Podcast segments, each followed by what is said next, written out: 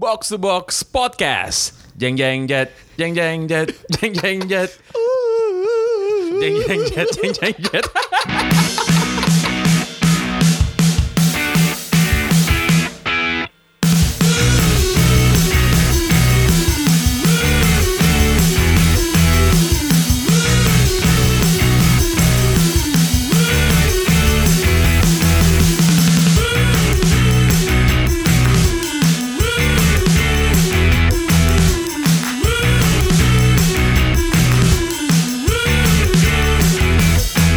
Yes, ini hari Senin, berarti Box to Box Podcast balik lagi mengudara. Gue Pangeran Syahan bersama dengan Coach Jackson Laksana. Apa kabar Coach? Baik, Gimana baik. Juventus? Akhirnya nih, kan kemarin kita udah janji bahwa kita cuma akan ngomongin Cristiano Ronaldo lagi, abis dia nyetak gol. Iya. Tadinya pas dia nyetak gol pertama, gue mau bilang tap in gak dihitung.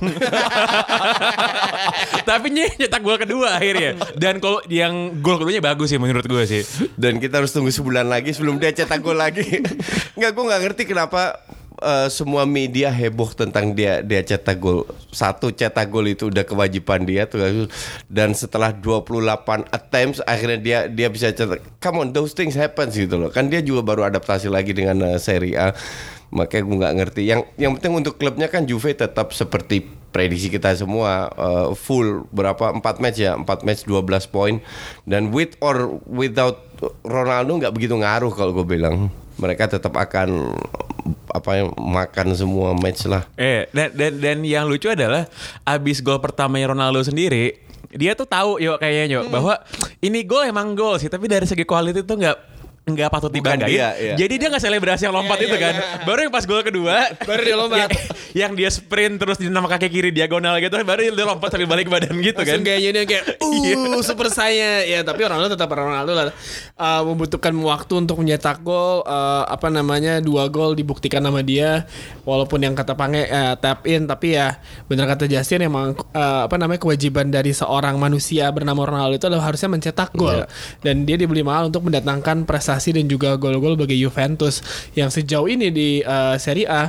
Juventus ya unstoppable kan yang tidak tidak belum ada bisa yang uh, menghentikan. Bahkan saingan-saingan uh, terdekat uh, Juventus sendiri bo- uh, berantakan semua. Kayak kayak ya ini dari awal musim ya kayak yang yang episode kemarin lu bilang Totti aja udah udah nyerah kan.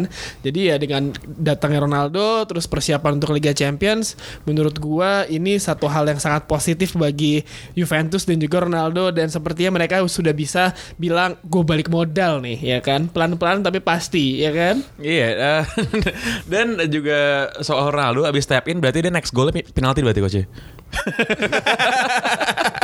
kalau nggak bunuh diri. Ta- tapi eh, itu sebenarnya partai yang nggak mudah sih buat Juventus ya karena Sassuolo kan masuk ke dalam pertandingan itu sebagai sa- sa- satu dari dua tim di seri yang belum kalah kan. Iya tapi tetap aja Sassuolo come on Tapi please. Sassuolo main eh, Ke- Kevin Prince Sassuolo tuh Boateng. ngalahin Inter gitu. Domenico Berardi kan.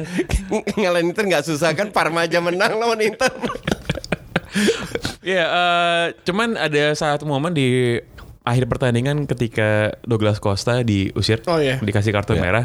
Itu gue sebenarnya bingung sih awal-awal se, se- apa sebelum dia diusir ya, karena awalnya dia ngikut kan, ngikut si siapa itu?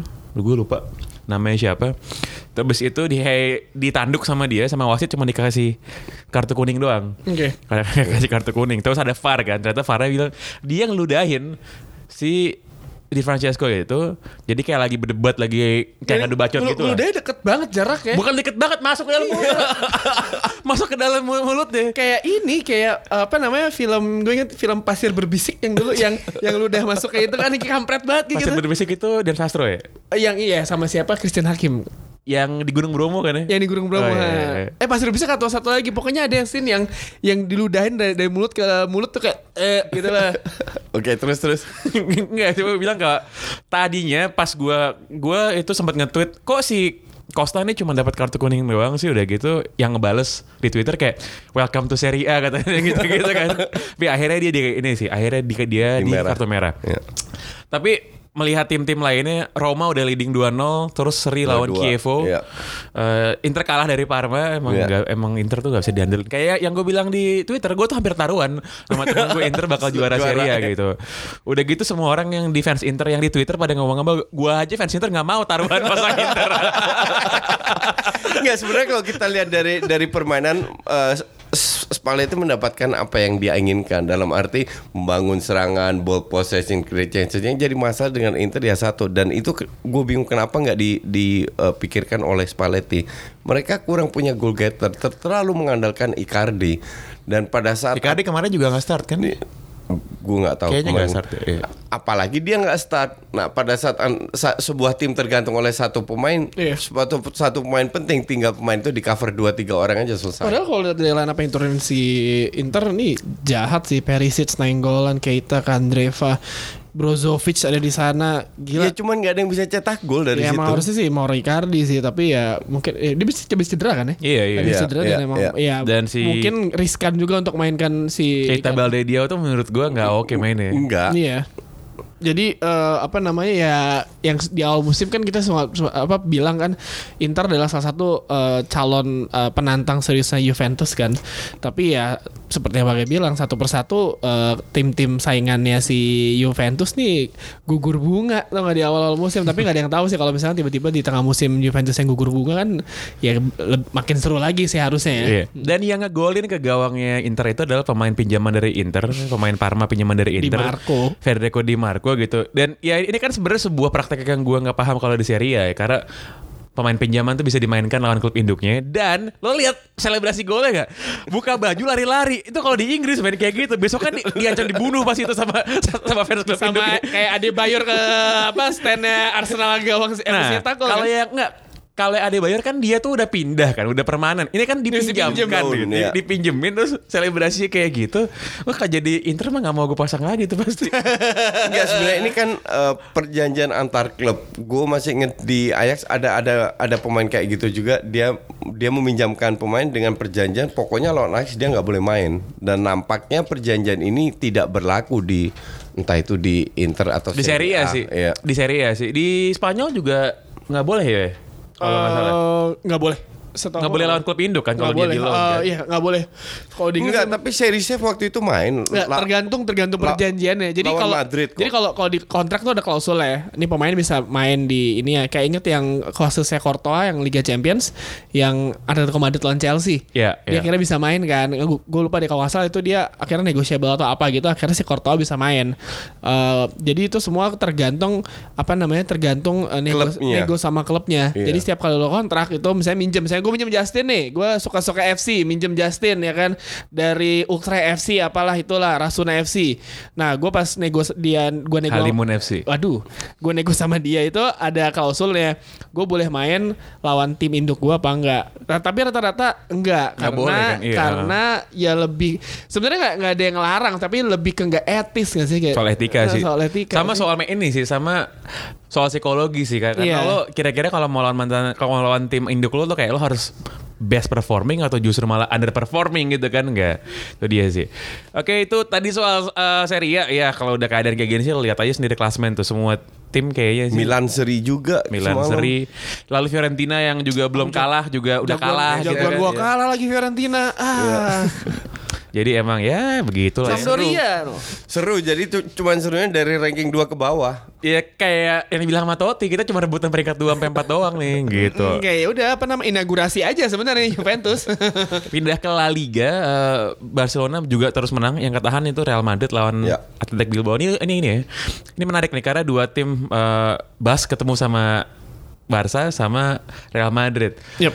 Barcelona hampir kalah gitu. Itu kalau Real Sociedad nggak itu si striker-striker nggak odong-odong depan gawang itu berapa kali coba? Tiga kali ketemu berhadapan dengan Ter Stegen loh. Lima on target gitu sih Iya. Sociedad tapi yang Itu bener-bener bad finishing sih ada dua kali Iya. kali yang bener-bener terbang Tiga, bola. tiga, kali, ya? tiga kali. Yang bolanya melebar ya? Berhadapan satu ke atas, dua kena kiper, kena Ter Stegen. Gitu. Eh, Tapi kalau- ta- tanah basket emang susah, Susah. terutama untuk ke fans Enggak Madrid. itu susah gara-gara kenapa babak pertama nggak ada Sergio Busquets soalnya. Sergio Busquets dimasukin babak kedua baru menang kan. Eh, counter itu karena Busquets sudah main loh, berhadapan sama kiper.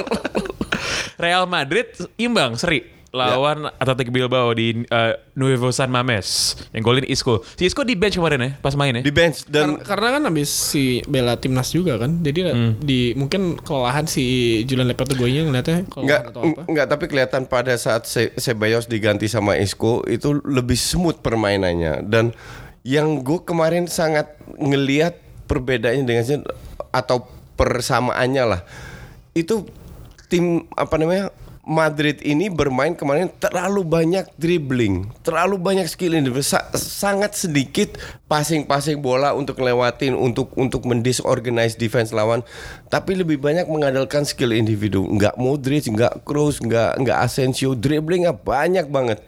Dan untuk gue itu bukan bukan style sepak bola yang layak dimainkan oleh klub sebesar eh, Madrid. Entah itu kebetulan atau enggak atau atau la- lagi suwe tapi kal- kalau kita ngelihat Sociedad lawan Barca, praktis Barca mendominasi, menyerang dan So- Sociedad murni mengandalkan counter attack. Tapi Bilbao is different. Bil- Bilbao benar-benar memberi perlawanan dan itu benar-benar match yang top banget kemarin itu eh, Bilbao lawan Madrid. Iya, dan hari Sabtu juga pas malam minggu kita juga ini ya coachnya kita hosting match yang top banget antara Valencia lawan Real Betis yang saking topnya itu nggak jelas pertandingannya kayak soalnya tuh menurut gue itu match bener-bener match Match 0-0. 0-0 betul dan nggak biasanya kan kita kenal bahwa La Liga itu kan para pemainnya secara teknis kan sangat-sangat berkualitas Tinggi, ya. ya, iya. ya, ya. Tapi itu mereka buruk banget di final third ya gitu kan. Iya, iya. Jadi bener-bener kayak tumpul banget itu game gak ada menarik-menarik gitu loh. Ya betul, cuman mereka eh, dua-dua berusaha untuk meraih tiga poin, membangun serangan oke, sirkulasi bola oke, serangan sangat variatif. Hanya yaitu pada saat di final third banyak sekali passing yang nggak sampai sehingga ti- tidak terjadi banyak peluang juga untuk kedua tim. Ya typical 0-0 game. 0-0. 0-0 kacamata. Kaca skor kacamata. Oke, habis ini kita akan ngomongin Premier League. Oke, sebelum kita ngomongin Premier League atas permintaan pendengar yang budiman, ya, kita balikin lagi nih kuisnya karena gue tahu lo semua pada ikutan ngejawab dan pada ingin membanggakan diri lebih jumawa kalau bisa jawab di clue-clue awal. Biasa masih sama kuisnya, tebak pemain. Gue berusaha untuk mencari pemain yang kira-kira Coach Justin punya peluang untuk menjawab lah ya. Paling gak punya peluang untuk menjawab Eh. gitu. Dan dan bukan pemain Belanda. Eh, gue udah dua kali bener ya. dan dan dan semua ini semua pertanyaannya cuma buat coach Jasiri kalau gua mau panggil gak bisa jawab biasa aja tapi kalau Jasiri bisa jawab baru itu luar Luar biasa, Heeh. Oke, sama. Gue akan nyebutin klubnya dia yang pernah dibela apa aja. Lo, lo tebak nama pemainnya siapa? Ini ini menarik karena eh, karirnya, portfolionya eh, lumayan bervariasi. Yang pertama, Bayern Munchen. 185 penampilan, 38 gol. wih gila nih Nggak ada kan? Belum kan? Belum kan? itu klub pertama yang Bayern Munchen Bayern Munchen. klub pertamanya Yang kedua, AC Milan. 39 kali main, 4 gol, 2 musim doang dia di AC Milan. Klub ketiganya ya, lebih random lagi, Middlesbrough. 29 kali main, 6 gol. fuck Random kan? ini nggak salah uh, Middlesbrough tahun berapa Tahun 2000. Dari Middlesbrough dia pindah ke Liverpool. 16 kali main, 1 Tahun gol. berapa? Tahun 2000, 2001. 2001 Liverpool Liverpool. shit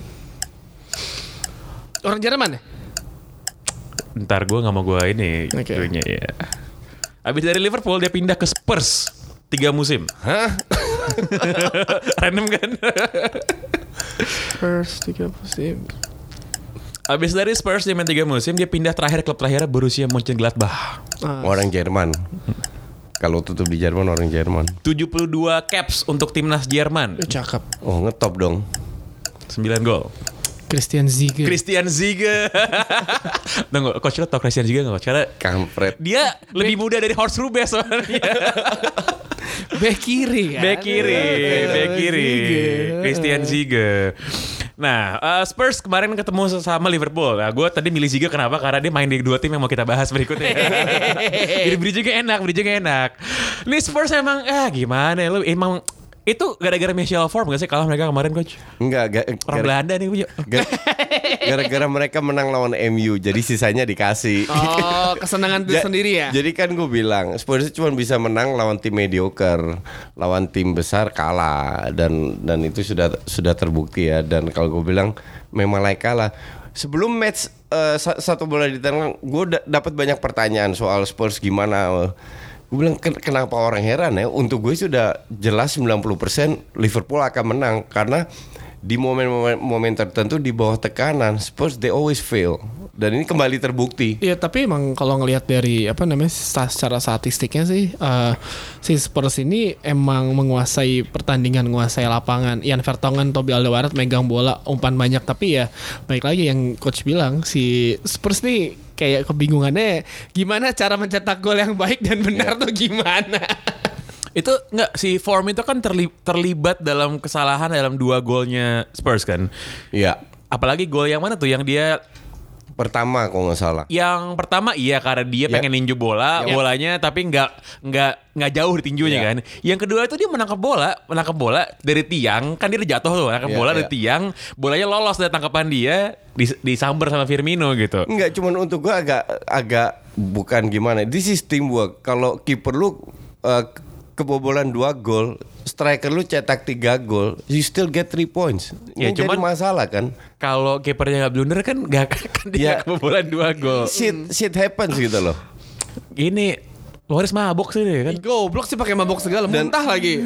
Dan kalau itu seandainya Loris di gawang, gue bilang tetap kalah. Wih ya siap Gue bilang tetap kalah karena dari sisi oke ball possession tapi area ball possession di mana kan lebih di di lini tengah lapangan bukan di di depan gawang Liverpool dan gue tidak melihat bahwa Li- Liverpool banyak mengalami kesulitan dalam match itu Ya si apa namanya? Iya kan? Si si Spurs kebanyakan main umpan-umpan di daerah di sendiri. daerah Iya. sendiri Dan- Giliran di depan gawang Liverpool dia kayak Iya, bingung gitu mau iya, ngapain. iya. Dan abis pertandingan waktu press conference si Mauricio Pochettino dia bilang, "Iya, ini gue udah pernah bilang nih sama para pemain Spurs nih. Soalnya abis mereka menang lawan MU di Old Trafford tuh kayaknya semangat banget, kayak seneng banget. Kan gue udah bilang jangan seneng-seneng banget kalah." Dikutuk loh semua emang. Heeh. Padahal golnya Lamela bagus loh itu. Lihat Iya, iya, walaupun- Golnya walaupun Lamela keren ya. menit Kata Allah pokoknya Spurs dia udah dikasih harapan juga maunya apa sih. Eh, Chelsea sekarang pemain klasmen karena menang 4-1 lawan Cardiff. Nilai average nggak bisa nahan penalti yuk. nggak bisa, Nggak em- bisa. emang ya udahlah segitu ya eh, apa namanya eh, levelnya eh, penjaga Pinoy. gawang. Pinoy lah heeh. Kuya. askal askal ya kan Kuyanil. tapi yang yang menarik menurut gua bagaimana rasanya Real Madrid ya ngeliat si Hazard nyetak 3 gol ya kan di awal musim mereka pengen banget tuh datengin Hazard untuk ganti Ronaldo terus tiba-tiba Hazardnya jago banget nih musim ini dan Dan Sari Sari juga bilang bilang ini lebih ini lebih jago dari Ronaldo dari Messi dia. Iya, iya, iya, iya, iya. ya tipikal Sari lah dia eh, yang yang menjaga harmonisan harmonisan klubnya dan Chelsea menurut gue musim ini ya sangat sangat menarik sih dilihat dilihat permainannya. Dan kalau kita lihat eh, di, di dibanding musim lalu di bawah Conte ini strategi yang berseberangan ya. Yang satu lebih menga- bertahan di babak sendiri mengandalkan counter attack yang yang musim ini lebih menginginkan ball possession, high press dan lain-lain. Dan sekarang justru kelihatan bahwa tim yang memiliki kualitas eh, bagus di di atas rata-rata skill individu bagus itu memang lebih baik menyerang tim kayak ya em- empat besar lah Padahal- termasuk MU Iya, padahal- lebih baik menyerang Padahal si Cardiff nyetak gol duluan tuh. Sol Sol Bamba. Bamba. Sol Bamba tuh kenapa main basket harusnya ya? Sol Bamba.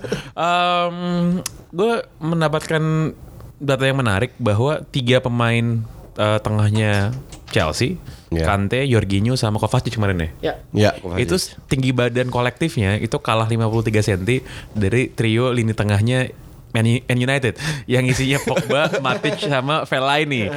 Kenapa itu jadi penting? Karena pada waktu Watford kalah, ya Wah, abis us- usai pertandingan si Hafi Gracia tuh dia tuh bukan komplain sih, tapi curhat lah.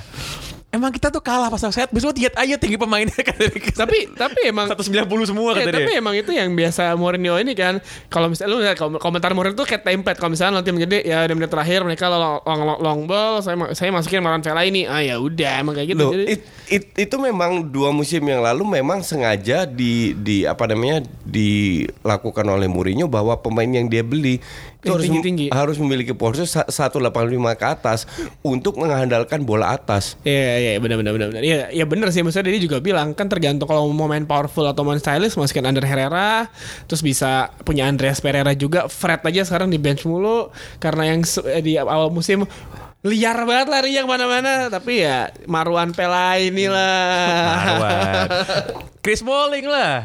Chris Mo- War itu Killmonger man. Iya. Kill itu musuhnya Black Panther itu. Enggak, gue bilang kalau kalau apa namanya M- MU kemarin menang sebenarnya udah kita per- udah udah udah diprediksi lah. Udah. Cuman yang bikin gua agak bingung, kenapa tim ini bisa empat match beruntun menang bahkan lawan Spurs.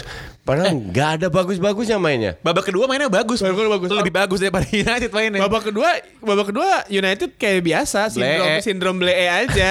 Kemarin- Watford, Watford itu Will Hughes muter-muter tendangan Will kaki kiri. Gila. Tapi bagus itu dalam arti lebih ke oportunis ya. Iya. Dua minggu lagi lawan Arsenal lihat aja Iya. ntar. itu kalau bukan David De Gea kipernya udah kebobolan dua gol itu. Injury time itu kan. Iya, Injury time yang kan. sundulan terakhir sama tendangan yang di luar kotak Iya, penalti yang ditepis iya. pakai satu. Oh iya, gue lihat Papa pengen deg-degan di studio. itu menurut gua Watford menarik sih mainnya. Eh, ngebaca ya bener kalau si Watford uh, latih Watford bilang eh, lawan pemain tengah MU yang tinggi tinggi gaban gitu agak susah nandingin ya kan. Karena emang pemain pemain MU kan si Mourinho mungkin katanya powerful. Gue mesti ngelawan tim ini dengan eh, Dengan banyak otot dengan kan? banyak otot mau Iya. nggak mau. Dan itu berhasil ketika melawan Burnley. Burnley yang musim yang pertandingan terakhir uh, bermain begitu dengan uh, sepak bola Inggris klasik lah uh, kick and rush powerful. Dia naro sama formasi FLA ini Matic sama si Pogba di lawan Watford juga sama diladenin Ya. gini juga Ja- emang Jadi Watford juga bermain dengan otot. Nah, Iya. in- ini yang jadi masalah. Justru kalau lu ketemu tim yang posturnya gede, fisiknya gede, eh apa namanya? Benturan fisik atau konfrontasi fisik itu harus dihindari kan. Iya. Nah, ke- kembali lagi ke strategi kan. Nah, maka dari itu gue bilang untuk gue nggak bagus karena bermain seperti MU lebih fisik, lebih oportunis. Mungkin karena mereka kan berpikir oh bisa lah Spurs saja. Mungkin ngerti gak sih? MU kan kalau sekarang kan udah udah udah kayak kasar gini. Tim-tim itu tuh udah gak ada yang takut lagi sama MU. Iya. Semenjak berantakan itu. Jadi Iya, kayak iya, oh iya. gue bisa nih Spurs. Iya, Saya masa gue gak iya, bisa. iya, iya. Jadi mereka pede. Nih, eh, kemarin tuh gue sempat nge-retweet ada artikel match report dari Independent. Menurut gue tuh salah satu artikel match report paling menghibur yang pernah gue baca dalam setahun terakhir mungkin. Ya nulis Jonathan Liu namanya. Headline ya ditulis sama dia pelaki underdogs Manchester United hold on to N. Watford's perfect start. Udah gitu dia bilang bahwa ini emang salahnya Rio Ferdinand sih. Si Rio Ferdinand sebelum pertandingan waktu ngomong ke media dia bilang MU tuh akan bisa datang ke sini dan membuat kejutan. Anjing membuat kejutan. Jadi ya tim gede yang mana gitu kan. terus, terus dia ngomong si si Liu ngomong dia bilang kayak dulu tuh MU kalau datang ke tempat-tempat kayak Vicarage Road itu tinggal disikut sedikit Iya. ya dan kelar gitu pertandingan. Sekarang tuh datang ke susah setengah mati gitu. Dan yang paling gong ya, yang paling gong adalah pada waktu eh, apa namanya? eh, pada waktu dia nulis soal pada era sekarang ini kata kunci yang sering diomongkan di dunia olahraga itu adalah proses gitu ya kan. Trust the process gitu kan semuanya Iya. gitu kan. Tapi dia bilang itu nggak berlaku buat Mourinho. Karena kalau buat Mourinho itu dia tuh percaya bahwa sepak bola adalah permainan yang hanya terdiri dari dua kotak penalti dengan bagian tengah ada rumputnya yang sebenarnya nggak penting-penting amat. Dan kalau lo bisa nempatin pemain yang tepat di kedua kotak penalti, lo bisa ngelewatin kotak lo bisa ngelewatin kotak rumput di tengah-tengah itu. Tapi kalau misalnya lihat, kalau misalnya lihat eh, apa namanya sekarang banyak kiper tren kan kalau misalnya jadi penjaga gawang dia umpannya pendek ke eh, back kan. Iya. Tapi kalau kalian lihat De Gea itu dia selalu langsung eh, through the middle ke tengah. Iya. Either dia nungguin si Lukaku atau siapa Iya, iya. dan selalu gitu karena itu berhasil ketika musim lalu ngalahin Liverpool, Iya, lawan iya, Liverpool. betul. dan, dan mungkin mau lihat oh gitu aja deh udah gue gue naruh ini gue gue di, yang di, di otak gue adalah eh, apa namanya Mourinho seperti bermain puzzle seperti bermain ya lu naruh puzzle Ih, siapa yang cocok kayak oh di sini di tiga nih gede nih nggak bakal bisa dilewatin mungkin gitu ya dan menarik kalau misalnya nanti bertemu dengan Chelsea ataupun Arsenal pemain tengahnya kan nggak maksudnya fisiknya nggak se- se- segede Marwan sama si Man Neymar. City juga ntar lah. iya, Iya, iya. Da- dari 38 match berapa kali berhasil melakukan eh, passing atau long ball dari De Gea ke ke Lukaku dan berhasil mencetak gol. Kan sangat sedikit Ya sekali. dan permasalahan musim lalu Mourinho sering banget ngeganti itu. Udah udah enak, udah dengan udah temu Marwan Fellaini, Iya. Marwan cedera atau siapa, ganti lagi pemain tengahnya, berubah lagi Vela Fellaini. ini sih nggak akan ditendang dari line up sekarang sih menurut gue. Iya, Pokoknya itu. dia kerja parkir di depan kotak penalti. aja Lord pokoknya. Fellaini. Lord Fellaini. Sama kemarin kalau saya lihat di Twitter ada meme saya tuh yang tendangan final Liga Champions Zidane ada bawahnya tendangannya Chris Smalling yang yang yang, yang kemarin. Ada sama mirip lagi gerakannya orang kayak buset disama-samain aja loh. Man City menang lawan siapa nih kemarin Man City menang tuh? Lawan Fulham, Fulham, Fulham, lawan Fulham, Fulham. 3-0. Eh, nggak begitu ini menurut gua kayak ya wah, itu bab kalau buat Man City mah tinggal disentil dikit menang 3-0 gitu. Arsenal, Arsenal. Arsenal tapi menang sih kemarin yuk. Alhamdulillah ya Allah. Dan layak menang ya. Sorry ya. Eh siap. Gimana coach emang coach? Ya kalau bilang apa namanya uh, three match in a row menang setelah dua kali kalah em, pa- para pemain kalau gue bilang bermain masih belum uh, sesuai apa yang diinginkan oleh Emery. Not that bad but also not good. Si Emery mungkin Emery kritik juga pemain-pemain depan. Iya, exactly. Mungkin karena memang setiap match itu pasti ada yang ada pemain yang gatot dalam satu dua pemain sehingga eh, skema ini tidak selalu berjalan eh, murni. Cuman kembali lagi yang gue pertanyakan kapan dia memberi kesempatan Torreira sebagai starting line up dan juga Ben Leno sebagus-bagusnya cek 4 match kebobolan terus dan dia da- da- dari awal tapi kan it should not be you as a player pada saat Anda masuk lapangan terus kebobolan atau kele- kelewatan pemain lawan, pemain akan lebih pede kalau tahu di belakang ada kiper hebat. Nah, perasaan ini gue nggak yakin pemain Arsenal memiliki dengan cek di belakang. Ya apalagi tadi juga soal Torreira sih kemarin si Xhaka tuh kegolin kan tangan bebas Iya, kan. Free kick ya. ya. Itu menurut tuh kebetulan apa kagak? Kalau Shaka punya shootingan keras musim lalu dua musim lalu sudah dia buktikan. Cuman yang jadi masalah kan apa namanya eh, 90 menit dia lebih passing kiri kanan dan belakang. Nah ini yang jadi masalah untuk Saka. Tidak bisa menjadi distributor layaknya seorang Casimiro, Fernandinho atau Kroos whatever lah. Tapi selain pertandingan itu yang yang mau menurut gue yang menarik kemarin tuh ada pertandingan Wolverhampton lawan Burnley 30 shots coy 30 shots satu pertandingan Wolverhampton ke gawang Burnley walaupun yang uh, on target cuma Menang 7. kan? menang satu nol. Satu nol. Tapi menurut gue ngelihat tim tim promosi main begitu dengan percaya dirinya nyerang banget Hmm. lawan tim yang udah ya Burnley lah katakanlah uh, yang musim lalu mengejutkan banyak orang. Dan Menurut sekarang gua- lagi drop. gue menarik sih. Nuno Esp- Espirito Santo, Iya. anak Roh Kudus. itu kalau diterjemahin bahasa Indonesia tuh anak Roh Kudus tuh.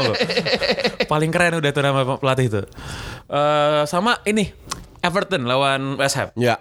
Ya, Menang- Everton menang lawan- akhirnya West Ham. Ya, tapi tapi kalau kalau kalau kalau orang bilang eh, it saves eh, Pe- Pellegrini saves mungkin iya, cuman dari sisi hasil dari permainan itu enggak banget dan dan Everton juga enggak banget. Dalam arti begini, kalau lu ketinggalan apa yang lu lakukan, you try to create chances. Create chances itu bermula dengan mengontrol pertandingan. Ball possession dulu lah, kiri kanan dulu beberapa kali, baru pelan-pelan lu cari celah. Tapi kemarin itu all direct football, semua direct football, semua harus ke depan dan ini juga dilakukan oleh West Ham. Jadi yang dilakukan West Ham adalah reaction football eh, terhadap permainan Everton. Yang terjadi kita sebagai penonton kepala lebih geleng kiri ge- ge- geleng kanan terus. Jadi tiap 10 detik berubah dari sisi bo- bo- ball possession-nya. Ka- kalau orang bilang seru ya mungkin seru karena eh, sirkulasi sirkulasi bola sangat cepat depan belakang depan belakang. Tapi dari strategi enggak banget. Ini typical tim amatir kalau di Belanda ini mah.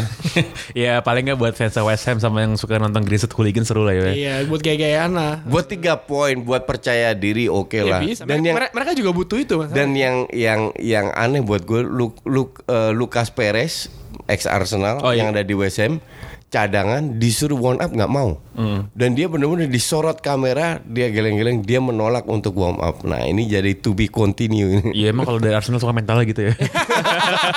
Abis ini Champions League.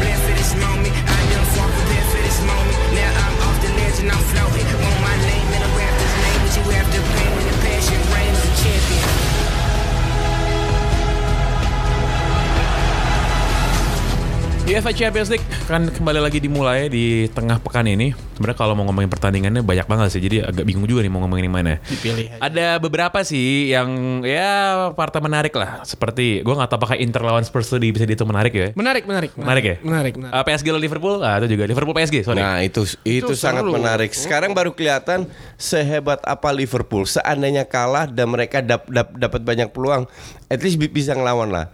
Ini kan permainan antara dua strategi yang berbeda dengan klub yang mendominasi di kompetisi masing-masing. Untuk gue PSG eh, pool ini akan seru dalam arti sejauh mana posisi kekuatan pool di Eropa sekarang. Sama halnya juga dengan PSG sih, karena kan PSG ini Dengan PSG betul. targetnya tuh juara Champions Ya, kan, ya. dan, mereka tuh masuk semifinal pernah gak sih? Nggak pernah kan semifinal? Enggak Enggak, seingat gua enggak. dihadang oleh Barca. mentok di perempat final mulu kan Iya. paling pol gitu. Nah eh, PSG ini kan ini ya apa namanya kalau di dalam di dalam liga domestiknya mah ya sebenarnya sama kayak Juventus kalau di Italia sih. Saya nggak ada lawan. Saya nggak ada Iya. lawan dan lawan-lawannya katro-katro gitu baru empat pertandingan udah kalah dua kali sama tuh ini. Udah kalah semua betul. Gitu. Eh tapi selama ini tuh yang membuat PSG nggak pernah bisa nyampe ke puncak di Champions League tuh apakah masalah pemain, masalah taktik? Karena musim- menurut gue musim lalu tuh pas dipegang sama Unai Emery eh lawan siapa mereka? Lawan Madrid ya kemarin ya. Yang mereka kalah tuh lawan Madrid kan? Yang eh gue lupa. Iya iya iya iya iya gue. iya iya. Kalah kalah kalah lawan Madrid. Menurut gue sih Unai Emery sih ini ya sudah bereksperimen, sudah ngasih taktik yang agak sedikit beda gitu.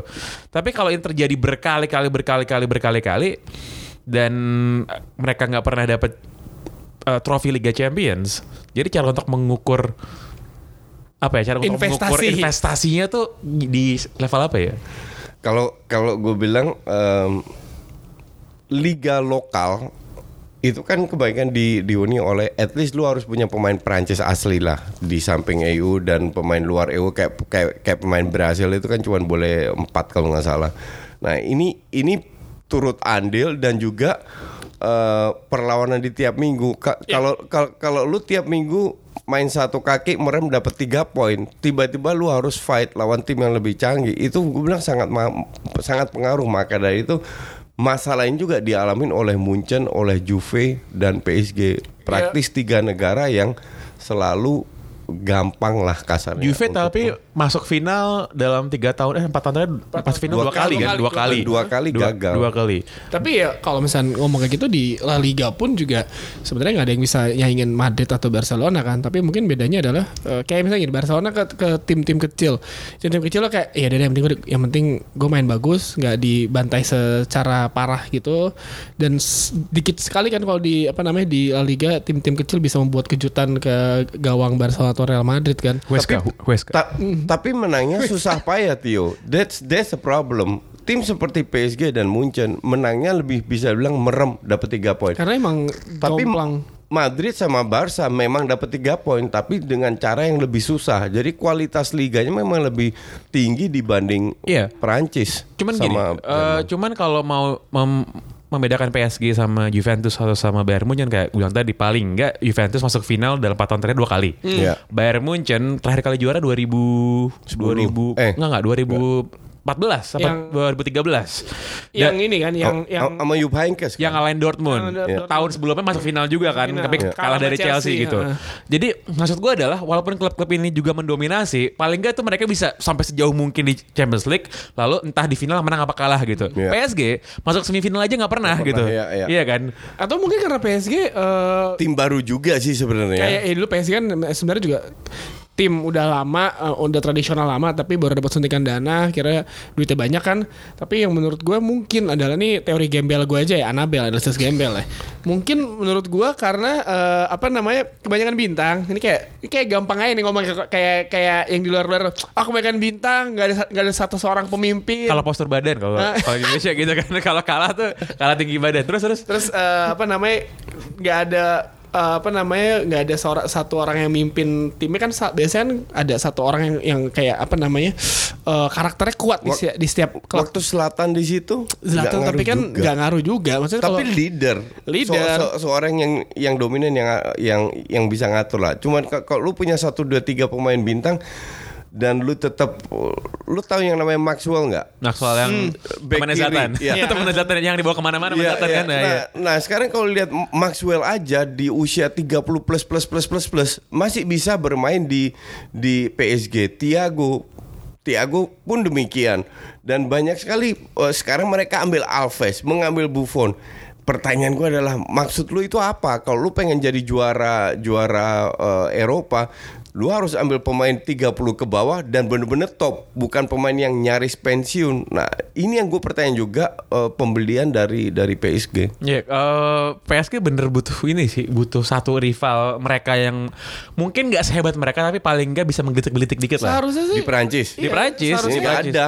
Ya, kok dua musim lalu kan ada Monaco, Ada Monaco. dipretelin sama Iya, sama iya, tim lain iya, kan, iya. iya kan. Tapi kayak gitu kayak anjing nih Monaco jago banget ya gue ambil dulu pemainnya deh. Terus eh, Lyon mungkin bisa Nggak bikin jelek Lyon sekarang. bikin apa bikin bikin nyubit dikit ya lah Marseille juga lah tapi ya untuk yang nyamain kayak Monaco berapa musim lalu sih nggak ada. Nggak ada. Kalaupun ada misalnya musim ini bagus ya set musim ini pemainnya dipretelin lagi sama mereka. Tapi gue lihat Marseille musim ini jauh lebih sangar daripada Lyon contoh.